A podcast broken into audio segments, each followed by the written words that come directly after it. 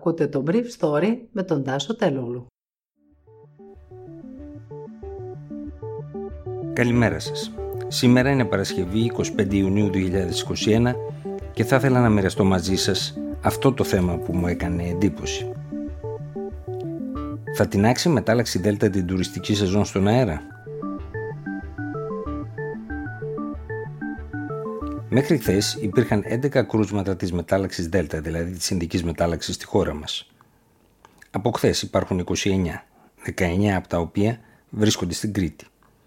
Από αυτά τα 15 είναι καινούργια κρούσματα.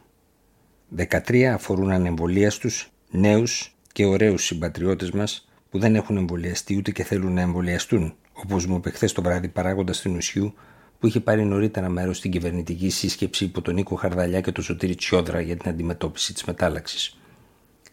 Ο Αντιπεριφερειάρχης Κρήτης, Βαμβακάς, ένας γιατρός, έκανε έκκληση χθες μετά τη σύσκεψη στους νεότερους πολίτες να εμβολιαστούν. Αλλά η λύση του προβλήματος δεν είναι απλή.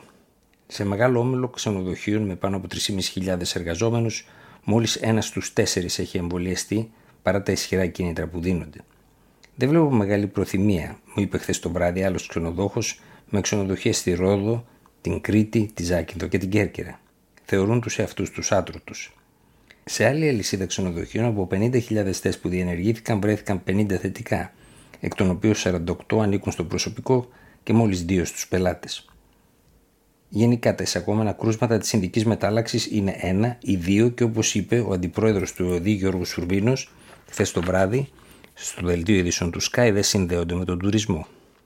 Από την άλλη μεριά όμως μπορούν να γονατίσουν τον τουρισμό.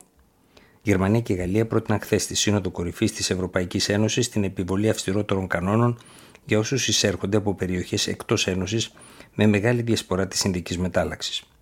Πορτογαλία, Ισπανία και Ελλάδα απέρριψαν το μέτρο, αλλά τότε οι χώρες προέλευσης των επισκεπτών της Μεσογείου απείλησαν με την επιβολή καραντίνας για όσους εισέρχονται στη χώρα τους από χώρες της Ένωσης όπως οι δικές μας, που δεν επιβάλλουν πρόσθετα μέτρα για τουρίστες από τρίτες χώρες εκτός της Ευρώπης.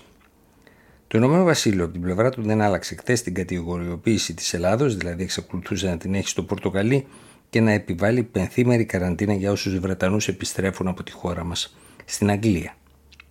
Έτσι, μετατίθεται για την επόμενη Πέμπτη οι ελπίδες ότι θα μπορούν οι Βρετανοί τουρίστες να έρχονται ανεμπόδιστοι χωρίς το φόβο και τον τρόμο μιας καραντίνας κατά την επιστροφή στη χώρα μας.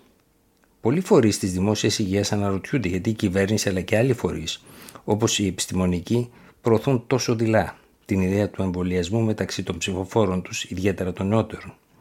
Σύμφωνα με δημοσκόπηση της ΠΑΛΣ, το ποσοστό των αρνητών μεταξύ των ψηφοφόρων της Νέας Δημοκρατίας είναι στο 20%, ενώ του ΣΥΡΙΖΑ πάνω από το 1 τρίτο, δηλαδή στο 34%.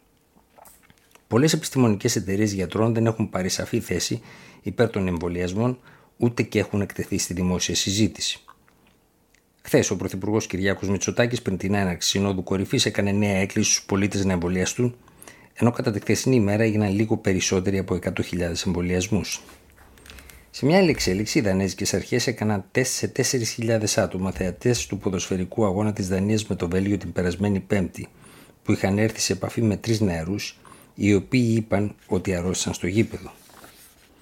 Συνολικά στους τρεις αγώνες της Κοπενχάγης έχουν αρρωστήσει μέχρι σήμερα 29 άτομα. Ήταν το Brief Story για σήμερα Παρασκευή 25 Ιουνίου 2021.